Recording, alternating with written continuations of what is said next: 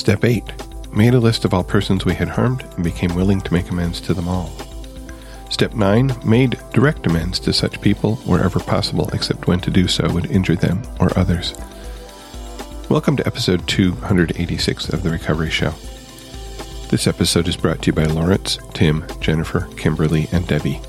They used the donation button on our website. Thank you, Lawrence, Tim, Jennifer, Kimberly, and Debbie, for your generous contributions. This episode is for you. We are friends and family members of alcoholics and addicts who have found a path to serenity and happiness. We who live or have lived with the seemingly hopeless problem of addiction understand as perhaps few others can. So much depends on our own attitudes, and we believe that changed attitudes can aid recovery. Before we begin, we would like to state that in this show we represent ourselves rather than any 12 step program. During this show, we will share our own experiences. The opinions expressed here are strictly those of the person who gave them. Take what you like and leave the rest. We hope that you will find something in our sharing that speaks to your life. My name is Spencer, and I'm your host today. I had a very busy weekend, and in fact, next weekend is going to be even more busy, so I'm going to share with you today Mary Pearl T. talking about steps 8 and 9.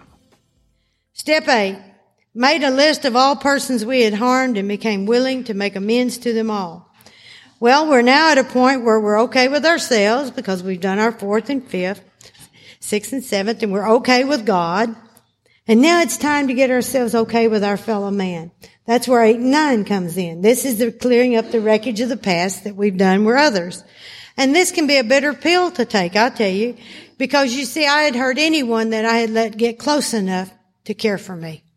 You know, and also I was very dangerous to be around when I was in pain. I'm sort of like a dog that's been hit on the highway. You know, a dog that's hit, you go try to help that dog, he'll bite you because all he knows is he's in pain. He doesn't know where it's coming from. And so he will lash out at whatever is there because it's there. And I have done that to people in my life.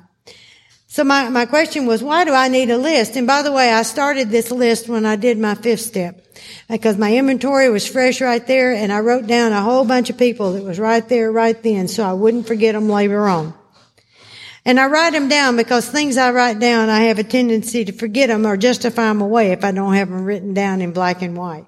So that's the reason I have that. Um, I remember that the steps and the results are for me.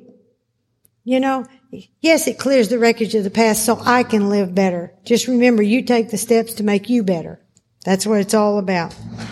And my list had to begin with myself at the top because no one had hurt me more in my life than I had. With my incredible ego and my stupidity and the things that I had done to me and to others, it was unbelievable.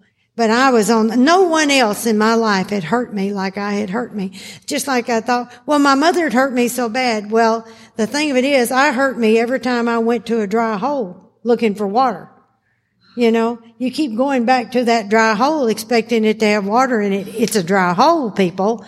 And I did that for a lifetime and I would blame her for being dry when it was me keep going back. I kept going back again and again. So, and I had hurt the alcoholic. I'd hurt my immediate family. I'd hurt people I work with. And I looked at that list in horror when I saw that list of how many people was on that list and the things that I had done. And how do you make amends for those kind of things? And so I was told to make this list. And so I made it with three columns. Now, later, and never. And that way I could get everybody on the list. Because if I thought I had to do a never today, I wouldn't put it on the list. So in order to be honest, I had to give myself that option of now, later, and never. Um, and then I hear people say, well, I'm ready to make an amends except. Well, you either are or you aren't. You've got to be very honest on a conscious level and quit justifying and rationalizing on that subconscious level. And God will have a way of bringing these things to me when I am ready to do them. It says that you make a list and you become willing.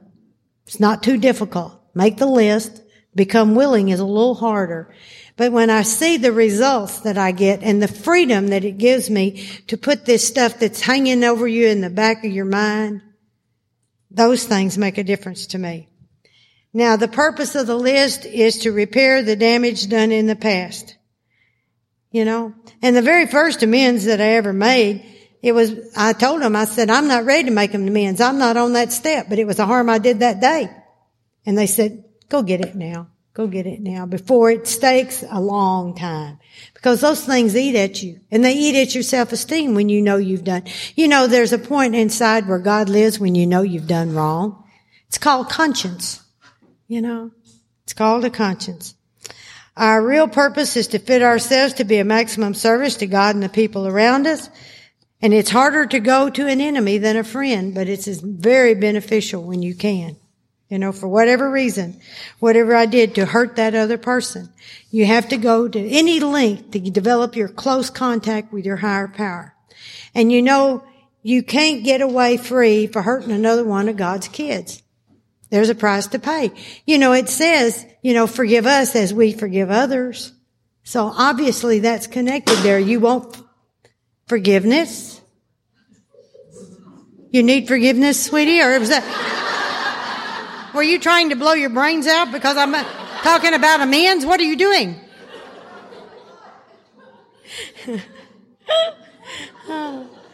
But this is called maturity. This is where you take responsibility and grow up.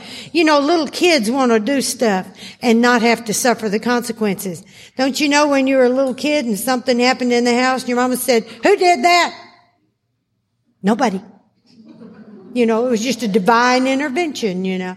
Something happened, you know, you just, you don't want to have to take the punishment for what you've done. But this, that's little kid stuff. And here's where you grow up and you become an adult and you take responsibility for the things that you've done. And God will bring each and every one of those to you when you're able to do it. It'll tell you that delay can be costly. And it was. See, uh, I had a brother-in-law who was killed in an automobile accident while I was waiting to become willing because I didn't like him. I didn't want to do it. Even though I knew what I'd done was wrong, you know, and then all of a sudden I had to end up doing a graveside amends, which I'll share about.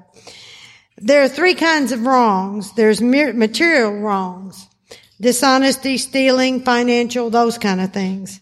There's moral wrongs, setting a bad example of behavior, not acting appropriately. And then there's the spiritual wrongs, the rebellion against God's will for you. You know, those kind of wrongs. And then we go into step nine, which is made direct amends to such people wherever possible, except when to do so would injure them or others. He'll tell you that careful judgment, timing, courage, and prudence are the things you're going to need when you start making your amends in step nine. And remember, you make an amends, not an apology. It doesn't say make direct apology. It says make direct amends. You know, and we learn to be easy on others and hard on ourselves. Now, the first amends that I ever made, uh, my husband was going through treatment and I had gone over to listen to some of his classes because I wanted to be terribly informed. and they were very nice. They told me I could sit over there and keep my mouth shut. And I said, okay, doke. And they were talking about amends. And I thought, God, I can't wait for him to make amends.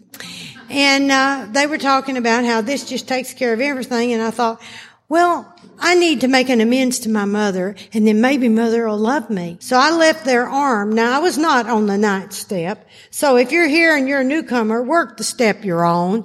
They're in order. They're even numbered. that gives the smart ones of us a chance. You know. They're numbered. You don't do two till you've done one. You don't do three till you've done one and two. And if you're having trouble on a particular step, go back to the one before it because it will prepare you for the next one. So I didn't do that. I had taken step none and I was running over to my mother's to do step nine. And here's how it went. Mama, you know, you said you always thought that I hated you. You were right. well, I was being honest, wasn't I? Funny, but mother didn't hear amends there anywhere. And I went on to say, you know, I'm sorry, I'll try and be a better daughter. And, all of I mean, mother rained all over me. I left there just shattered in tears. And I went and I called and I was talking to my sponsor and she said, what were you doing? She said, always call me first. She says, check with somebody else before you go to do something like that because she said, you haven't been in long enough, first of all, to be doing one. And she said, and now you're going to end up having to make an amends for your amends. Congratulations. but not today. Okay. So time went along. Now, my husband, uh, when he quit drinking, he decided to quit smoking. He decided he was going to quit every defect he had at one time and be pure. God help you. And he quit buying cigarettes. He didn't quit smoking cigarettes. Now I was a smoker. And so think of it. If you're an alcoholic and while you're asleep, somebody drinks your booze, you're not going to get up and be very thrilled about that. Well, I wasn't thrilled when I would get up in the morning and he had smoked my cigarettes during the night. And I was out of cigarettes. And so one morning I had just had it. And so when I got up and I looked in my cigarette case and it was, the empty pack was sitting in it. And I said, you've stolen my cigarettes again. See, it's not that he smoked them, he's stolen them now. And he said, well, I just, I said, I thought you quit smoking. He said, well, it's just, I said, well, I said, you stole my cigarettes for the last time. And I began to, nye, nye, nye, nye, nye, nye, and he decided to walk out of the house and I'm right behind him. Nye, nye, nye, nye, nye, nye, nye. And he got in the car and he says, I'm going over to your mother's. Well, now that adds insult to injury. He's going to the enemy camp. He said, my mother liked him. She didn't like me. She liked him. You know why? He agreed with everything she said. Lying dog. You know, I mean, he would kiss up. It just irritate me no end, you know. So he's gone over to mother's and I'm just fuming. I'm just fuming. The phone rang. It was one of the girls from my home group and she said, how are you doing today? I said, I'm not doing worth a damn. She said, why? And I said, cause JD smoked my last, he stole my cigarettes. He smoked my last cigarettes. That's why.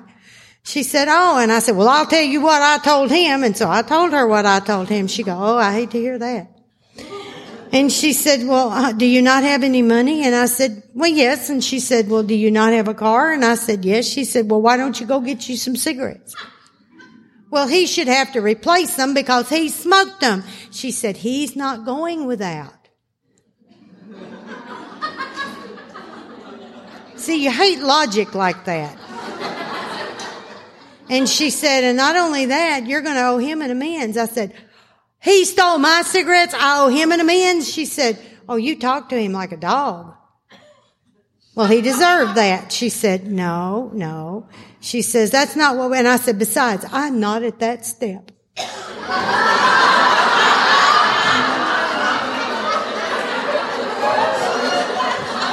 she said, That step is for wreckage of the past. This is wreckage of the now.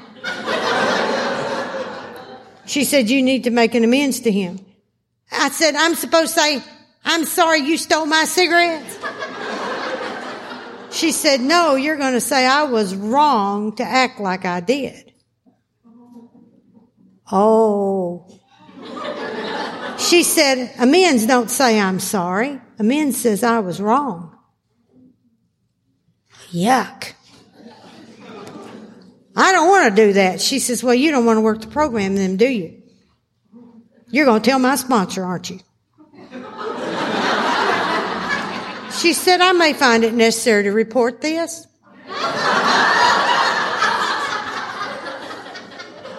So I got in my car, went and got me some cigarettes, smoked quite a few. I went over to my mother's and he was mowing the lawn at my mother's and he saw me coming and he um, sort of backed up and squared off. And I got up there even with him and I said, um,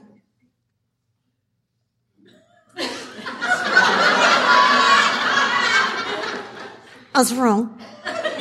He said, what? I said, I was wrong. He said, what? I was wrong. And he said, what did you say? Now my husband has a hearing loss.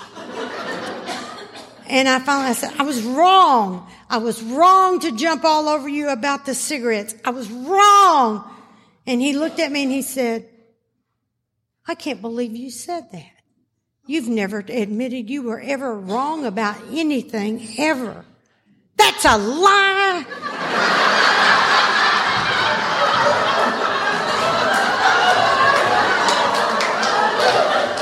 That's a lie from the pit of hell. And he said, No.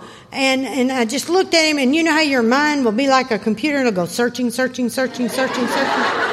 Because I'm going to tell him when I said that. And it goes, Not found, not found, not found. I didn't realize that I had never admitted I was wrong to him ever because I knew I had been wrong. You know, we'd get in a fight and I'd make him have to, he'd have to be the one to end it because I would never give in because I couldn't be wrong. I couldn't be wrong. So he always had to apologize even if I started it. You know, I'm not proud of that, but that's, that was my sickness. And so when I looked at him and he said that and I said, well, JD, I, I, I don't know what to tell you. I've been wrong a lot. And he looked at me and he had big tears in his eyes. And he says, thank you so much. And you know, that began the healing of our relationship over just some little dumb something because I was willing to make an amends because I didn't want to be one that was talking a program and not walking it. You know, the girl played on my ego. But it didn't make any difference why you do something if you do the right thing. You know, it's like people always say, well, my motive wasn't it. If you do the right thing, it doesn't matter. You'll get the right result. You know, it's about actions and results. It's about actions. And you know, forgiveness is just a real, it's a simple thing. It just gives somebody another chance. Give them a chance to do better. Give them a chance to try again. Cause don't we all want another chance? Don't we all want that? I had to punish people when they hurt me, you know. Didn't want to give them another chance. You hurt me, that's it. There is such a thing as if you go back again and again and again and again, then quit putting yourself in that position to get hurt again and again and again. Because sometimes, you know, like I say, wounded people are going to hurt. Hurt people hurt people. People who are hurting have a tendency to hurt others, you know. And then with that brother-in-law, now what I'd done with him is while I had been out of the country, I never liked him to start with. Uh, when my sister got married, I was eight years old. I refused to go and be a part of the ceremony. I stood out in the yard. I didn't like him. And uh, later on, when I was about, uh, well, it was right after Daddy died, so I was about thirteen or so. Um, he tried to come on to me. And one night we had been bowling and my sister didn't go. She wasn't feeling well. And so we went and on the way home, he, he tried to make out. And I told him to get away from me or I'd tell my mama and she'd kill him. And he knew that. And so he says, well, we don't ever have to mention this. See, there's the secret. Somebody telling you you don't ever have to mention something. And when I got home, mama could tell I was upset and she wanted to know what happened and I told her what he did. And she said, we must never tell your sister it would break her heart. And what that told me was that Dorothy meant more than I did. And then mother says, don't ever let yourself be with him by yourself. So she put all the responsibility on me. I'm 13 years old. That was hard. And so I got even. Remember, revenge is my thing. And so when I came back from being out of the country for five years, uh, I lived up here in Canada. I lived in Newfoundland. Aren't we lucky? Uh, lived in Stephenville, Newfoundland. And uh, when I came back, my sister wasn't wearing her engagement ring, and I asked her why not.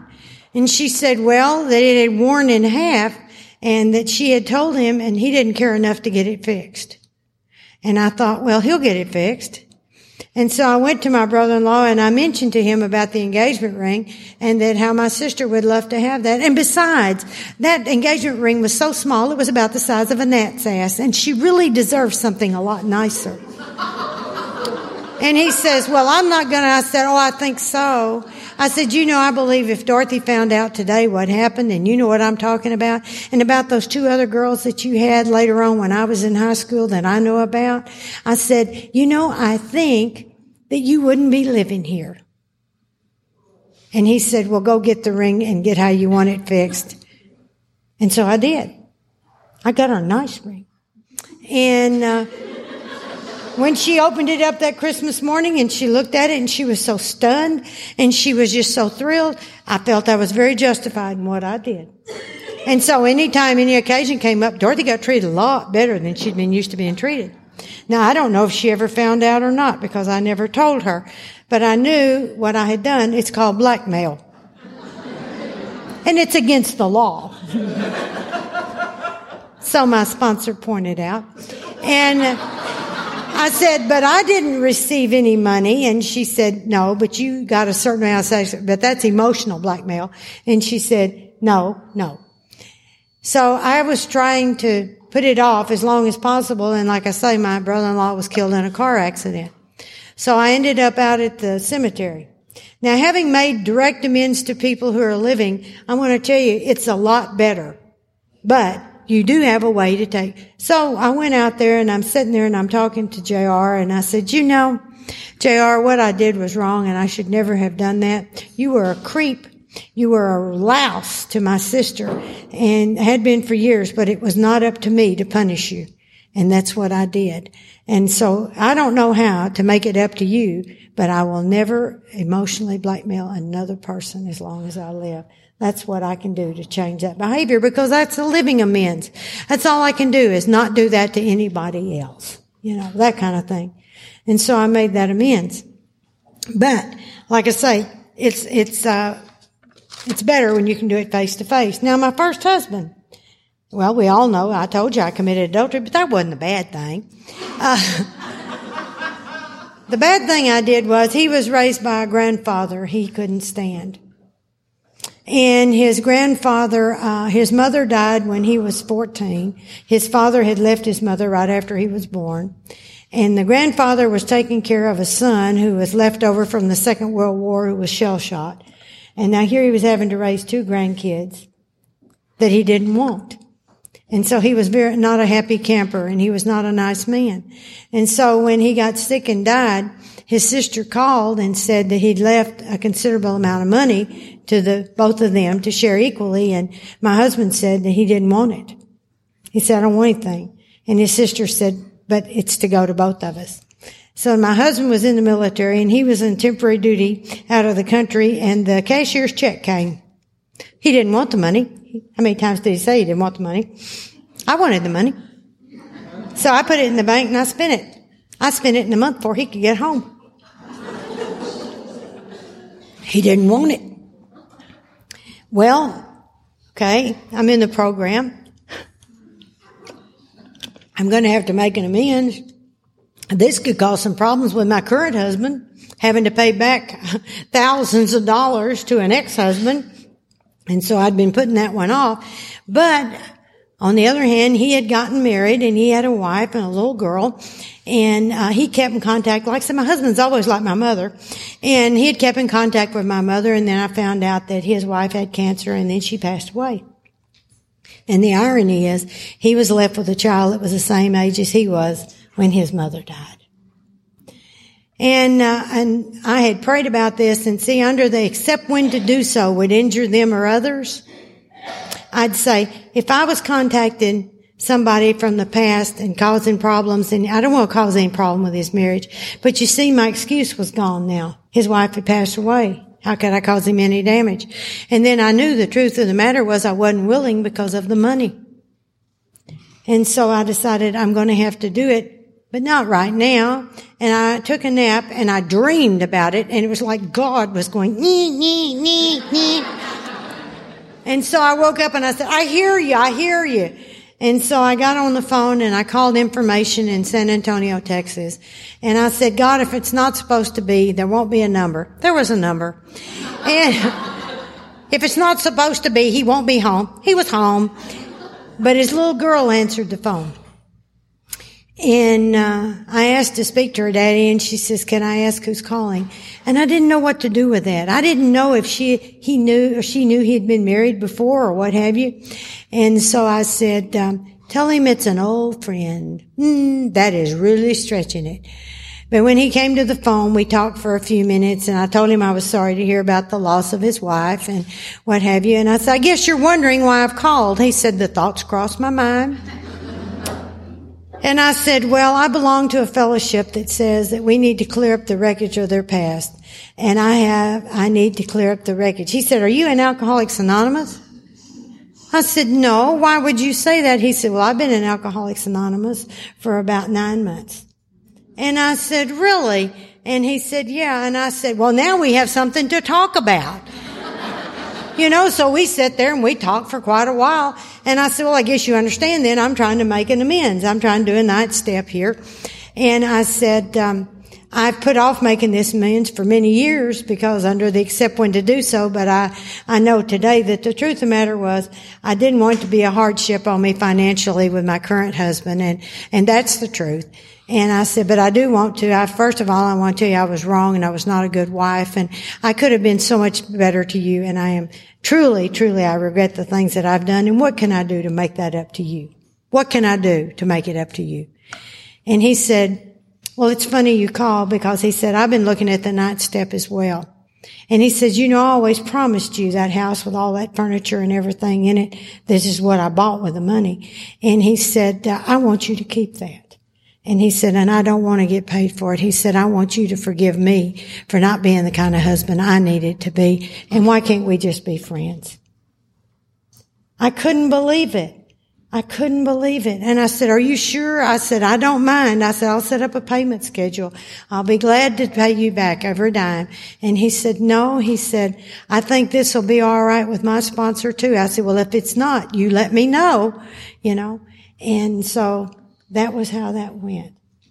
And that to me was amazing. You see, I would never have thought God would have done it that way, you know. And uh, every time I have been to San Antonio, I have tried to look for him, but I can't find him. So I don't know if he's still in the fellowship or if he moved back to Pennsylvania where he was originally from or what. But I've lost contact. And actually, I've go to meetings all over the, the U.S. and Canada and I haven't seen him. So I don't know if he's out there again or what. But I told him, I said, how did you get into AA? He said, well, I retired from the military uh, under chronic alcoholism. And I said, you didn't, your drinking wasn't a problem to me. He said, you didn't even know I was alive most of the time. I said, that's true. That's true. Just stay out of my way. I really don't care. Uh, but when he went to Vietnam, he got into alcohol and drugs over in Vietnam. And he says, and that's what happened to him there. But you know, every once in a while I think about him and I pray for him. That's all I know to do. But I don't have any bad feelings about him in my heart, and I hope he doesn't about me. But it set me free. And when I, the thing of it is, that was the last amends I had on my original list that I had been carrying all those years. That was the last amends on that first list, and I was able to mark through it. And I can't tell you the feeling of freedom that came with being able to take care of all of that from the past. It, it was unbelievable. My sister and I always had a good relationship.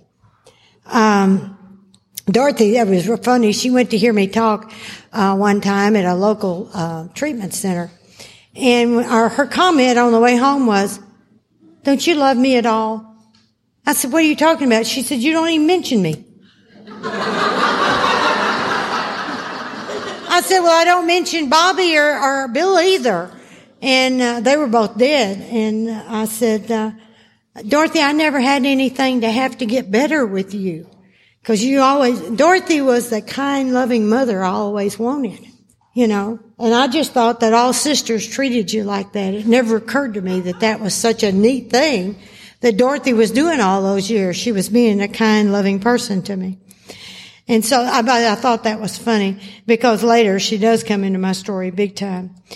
Um, I was a really bad person at the grocery store. I hated the grocery store. I, would, find if you ever go to the grocery store and get your groceries so you don't go past the beer counter, I would. I hated alcohol so bad. I wanted to chop down every billboard that had an alcohol advertisement on it. I would just, I was ornery. And if somebody, if a checker made a mistake on my bill, I was on them like a June bug. I'm here to tell you. I was just after them. And so it got to where they didn't want to check me out. And when I get up there with my groceries, I'd have to get the manager to check me out. Everybody had to go on break or pee. They didn't want to deal with me. I was a nasty person. And so uh, my sponsor told me to make a living amends and to go in there and treat those people with dignity and to go in there and be nice.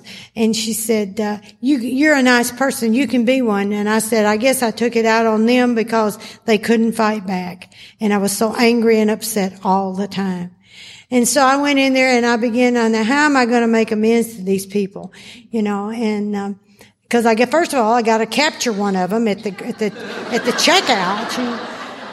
And so I started by going through with my cart and I was humming or skipping and taking my stuff and throwing it in the car and being happy go lucky. It was sickening. It was sickening. But I was trying to be different. It was different, all right. Bizarre, but different. I never do anything in a little way, you know. And so anyway, I get there and after a while, one of them uh, would check me out and I would tell her how nice her hair looked or whatever. And, and I, I hope that you could find it in your heart to forgive me for being the asshole that I've been. And uh, you'd be surprised how when you just tell people, you know, that you were wrong and you shouldn't have been doing that, that they're, they're so nice and forgiving. And so I went on, I did that and we had lots of fun and the checkers and the sackers. And then all of a sudden one Christmas I got home and I'm going to put my groceries up and there's a card in my sack. And I'm going, oh my God, I have shoplifted a card. I don't remember putting a card in here. And I look at it and it was from the Sackers and the Checkers telling me that I was their favorite customer and how much joy I brought in their life because of my attitude. Now you see, only God could have done that. You know, I couldn't have done that. I wouldn't have had the, the desire to do that. And, um, we had a lot of fun. And then one of the checkers told me one day I was going through there and uh, I was getting some feminine pads and all of a sudden the price on them instead of being 249 was 429 and I thought well, it's a transposition error in the system. And uh, she said, uh, let me, and she scanned it and everything. She said, no, it's coming up there. She said, we got a new assistant manager who is so anal. She said, have some fun. And I said, okay. So he came over and I'm explaining to him that this used to be 249 instead of 429. He said, well, a lot of times when we first get a product in, we for several months will carry it at a lower price. I said, until you get somebody hung up on it and then you double the price. And he said, well, sometimes. And I said, well, is this a sexist price change? And he said, what? I said, did condoms go up?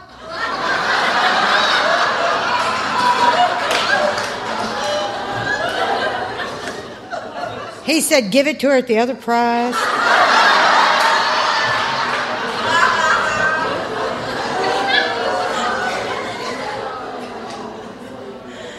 You know, I told you I was waiting for JD to make that amends to me. I kept talking to my sponsor, why hadn't he made that amends? And she said, is he sober?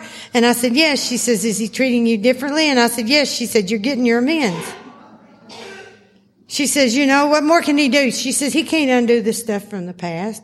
And she said, what are you doing? Well, I was waiting on him to make his amends. She said, no. So I went to him and told him that I hadn't been a good wife. He said, I don't know how you put up with me. And I said, well, there were days I felt that way too. But I said, you know, I wasn't a joy to live with. I was a very abusive person. I, I did a lot of things to you I shouldn't have done. And I said, especially in the physical violence. And I said, I really regret that. And he says, just don't hit me anymore. I said, I think I can do that. It's come close a couple of times, you know. You want to go for his throat, but you know, no, no, I don't want to have to go over that.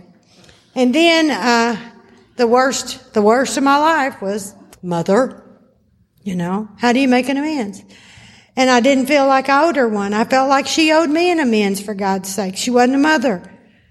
And uh, so I would pray about that. And you know, when you become ready, when you become the student, God will put your teachers there. And I became ready and I asked God to help me.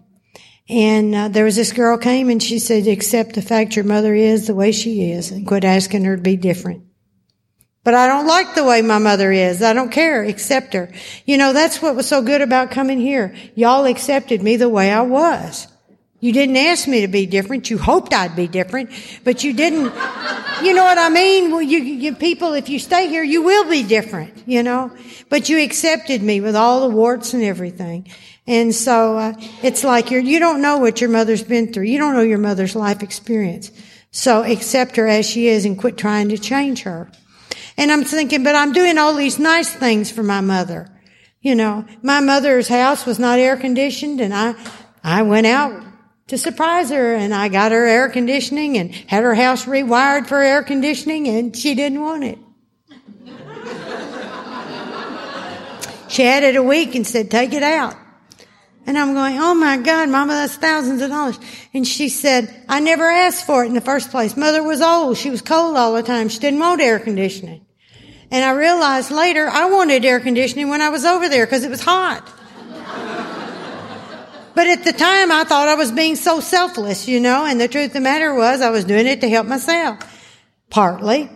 And then I would buy her new appliances and things, and she didn't ask for new appliances. She didn't want them. She didn't want to change. She didn't want to learn how to use them. I got her a microwave. I'm not eating food with all those little feeler things going through it. No way. You know, she's not going to do it. And so my mother would say to me, quit trying to change me.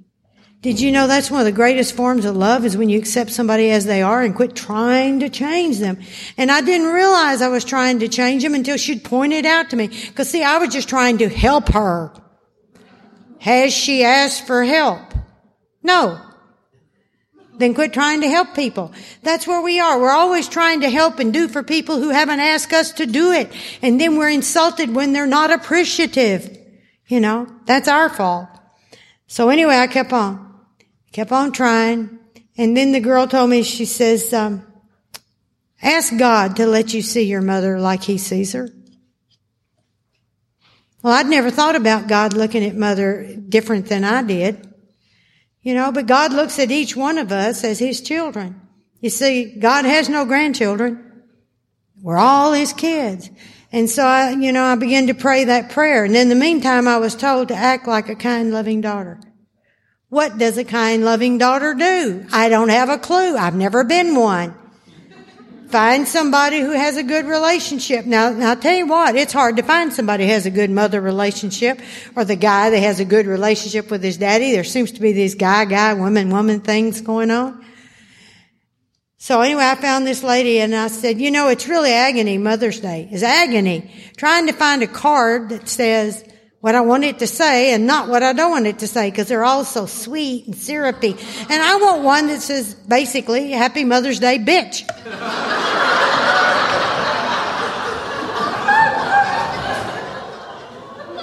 and so I would give her these shoebox cards. And one of them I remember was one of my favorites says, the longer you bitch, the longer God lets you live. Mother's in her 80s. She don't like that. Um, and I said, I just can't hardly send her one of those real sweet cards and all. And they said, what kind does she want? I said, one of them sweet cards. So what does your sister get her? I said, one of them sweet cards. But Dorothy will tell you, mother was different when she was a kid than when I was a kid. Cause she was a lot older, you know. She was past child raising years, I believe. But anyway, uh, so I began to get those cards. I didn't want to, but I did. And my first one, my sponsor had to mail. I just couldn't bring myself to do it. And then after a while I did. And then one uh, fall day, I was over at my mom's. We have a long driveway going in and mama was way out at the back and she was raking leaves. And all of a sudden it hit me. Mama's short. Mama's short. Now why wouldn't I know my mother's short for God's sake? I don't know. And it was like God said, because you always come as a child. And when you're a child, mama's big. And I sit there and it's like, and when you come as a child, you always come to get something. When have you ever come bringing something? When have you ever come to give something to your mom? Not a gift, this kind of thing, but love or acceptance or a hug or any of those things. You know, life is just a potluck. What are you bringing? And it's like, God, and as I began to walk toward my mother, it's like God let me see my mother's heart. And it was full of scars. And you know, I always felt like my mother withheld love to punish me because I wasn't the way she wanted me to be. And I looked and I didn't see love. And you know, you can't transmit that that you don't have.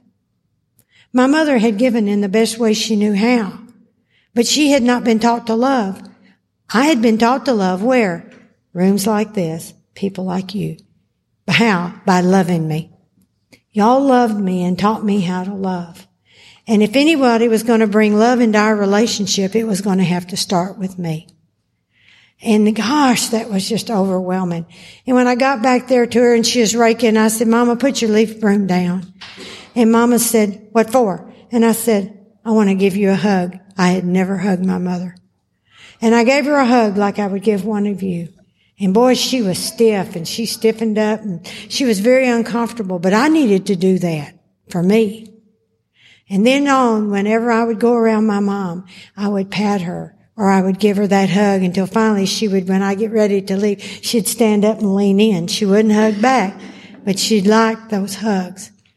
And I did that. And over a period of years, I began to feel different toward my mom. And then one day I was over at my mom's and she wanted to know, how come when your daddy died, you became such an ornery kid? And I said, well, mama, I was getting even with you for not loving me. She said, what do you mean I didn't love you? I said, well, mama, you never told me you loved me. You never ever told me I did anything right. You just always found fault with me, everything that there was. And she says, Mary Pearl, I gave you a roof over your head. I gave you clothes to wear and food to eat. It was more than I had. You see, my mother had been raised in that active alcoholism and her father was a mean, abusive drunk and he would come in and knock everybody around. My mother had scars all over her body where he'd cut her with a pocket knife. When she was 13 years old, he came in and he tried to rape her and she took a stick of stove wood and hit him in the head and she ran away from home and she was living in the streets. You know, it wasn't very popular in the early 1900s to be a runaway. She was living in a, she got as far as Memphis. She was eating out of people's gardens and sleeping in culverts till she got to Memphis. She was living in a box in an alleyway next to a boarding house. The lady who owned the boarding house was a Jewish lady who was pregnant and she went out and told my mother if she would come in and help her that she would give her room and board. My mother went to live in that boarding house. My daddy was quite a bit older than my mother, and he was the recruiting officer for the army there in Memphis. He took his meals in that boarding house, and that's where they met. And when she turned 16, they got married. Now, if you had had to live like that, what would be the greatest gifts that you could ever give a child? Never having to worry about food, never having to worry about a roof over your head, never having to worry about having clothes to wear. You see, those were luxuries for my mom. And I took it that that's what parents are supposed to do. And I never considered what she had been through in her life. You see, it was always all about me. But that day when mama said that, that became enough. And my mama looked over at me and my mama said, Mary Pearl, I love you, baby. I've always loved you. And that hole inside of me closed up. That hole I'd had for a lifetime. And my mother got up, walked across the room and gave me the hug. A miracle from God. Because I was willing to do the work. And it took years. You know, that didn't come on in years, the, the harm that I had done all those years. And now I knew that I owed that mother an amends. And I said, Mama, what can I do to make it up to you for all the years of the hurts and the things that I've done, so many of them on purpose? What can I do to make it? She said, forgive me for not being the kind of mama you needed. And I said, Mama, I forgive you. Cause that's what she wanted to hear. But I knew that maybe she was just what God had provided for me. Because you see, that nurturing mama that I'd wanted all those years I had, it was my sister. And I never even knew it until that day. It had been my sister. Well, we're going to break for now and then we're going to come back.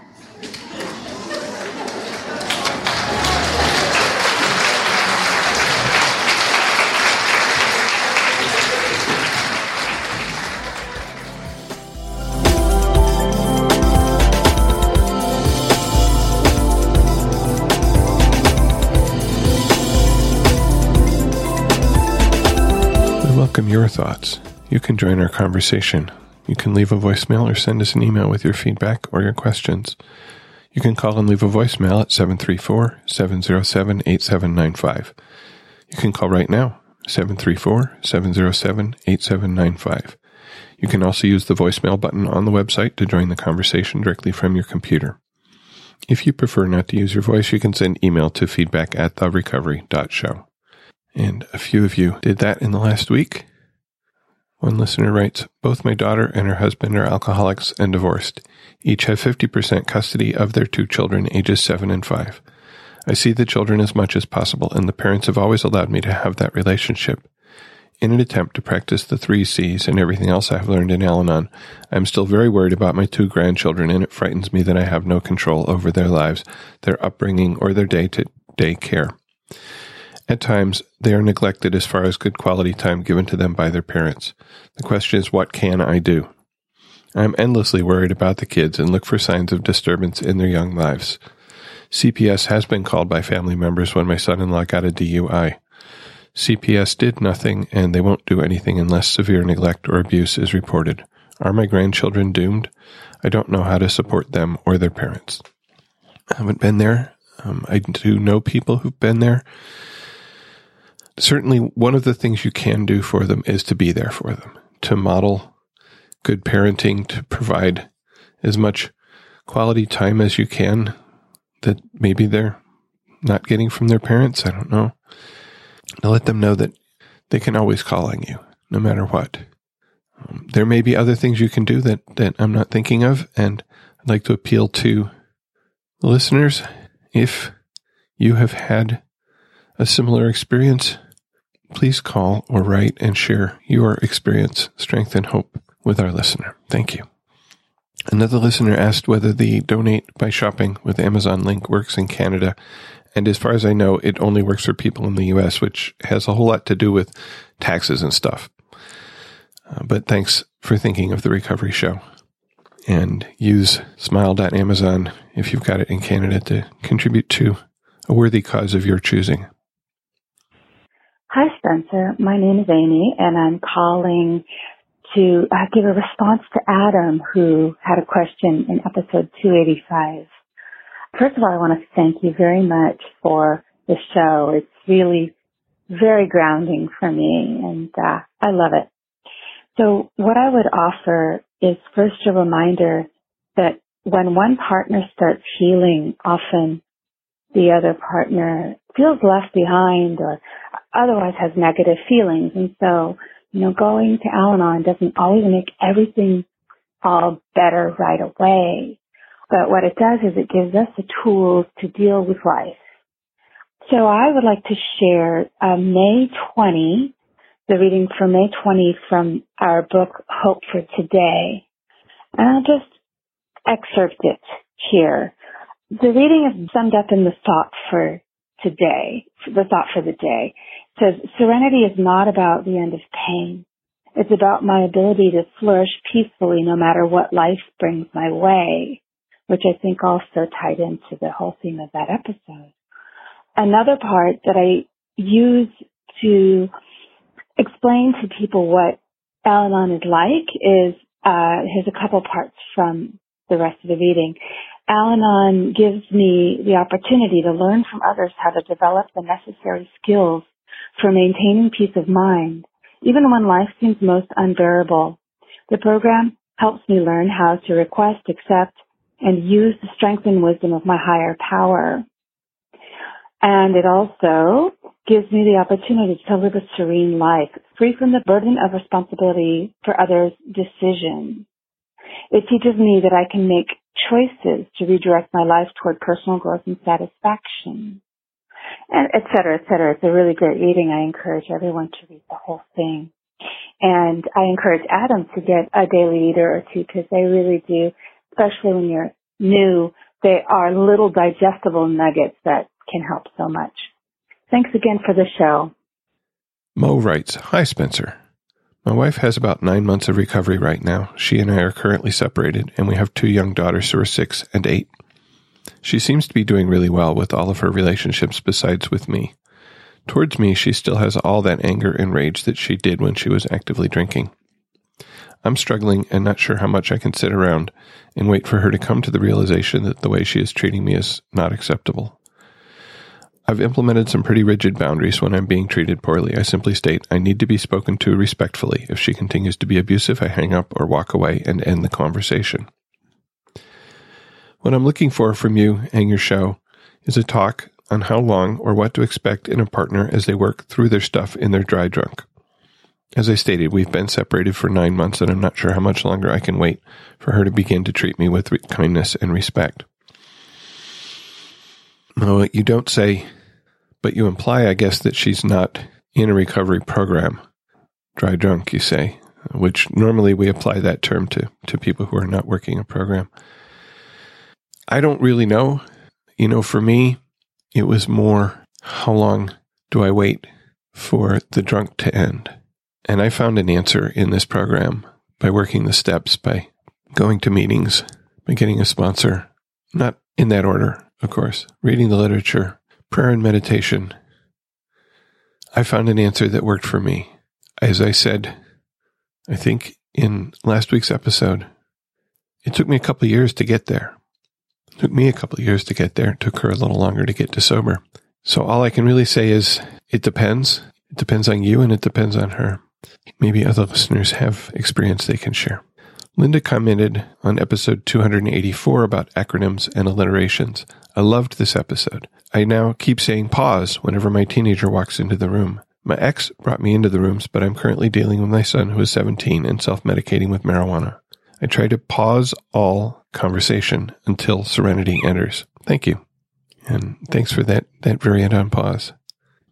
Christiane writes, Thank you, Spencer, for the last podcast. I've not attended a meeting in a while as I cannot find one in my area that I'm comfortable with. Your podcast helps me stay present in my recovery. I know I need to find my own happiness and contentment. I struggle so much with this. I keep tying my happiness to my alcoholic husband who has withdrawn from me emotionally. I wonder if other Al Anons struggle with chronic illness. I have fibromyalgia, which is tied to trauma and emotional pain. Grew up with an angry alcoholic dad. This would be something I would love to help contribute toward a future episode if you're interested. Thanks again, warmly, Christiane in Pennsylvania. And thank you, Christiane, for that note. I have no idea about chronic illness. I don't have it. I have friends in the program who, who do. I don't know if it's more than in the population as a whole. I guess I wouldn't be too surprised. Regarding not being able to find a meeting in your area, there are meetings that you can join by phone or online. I know there's a list of them at the Al Anon website. So you might check that out because having that interaction with other people in the program was for me extremely valuable. And I encourage you to, to find a way to do that yourself. A listener has a question. Have you done a show about how or what to do when living with an adult alcoholic who doesn't believe they are an alcoholic?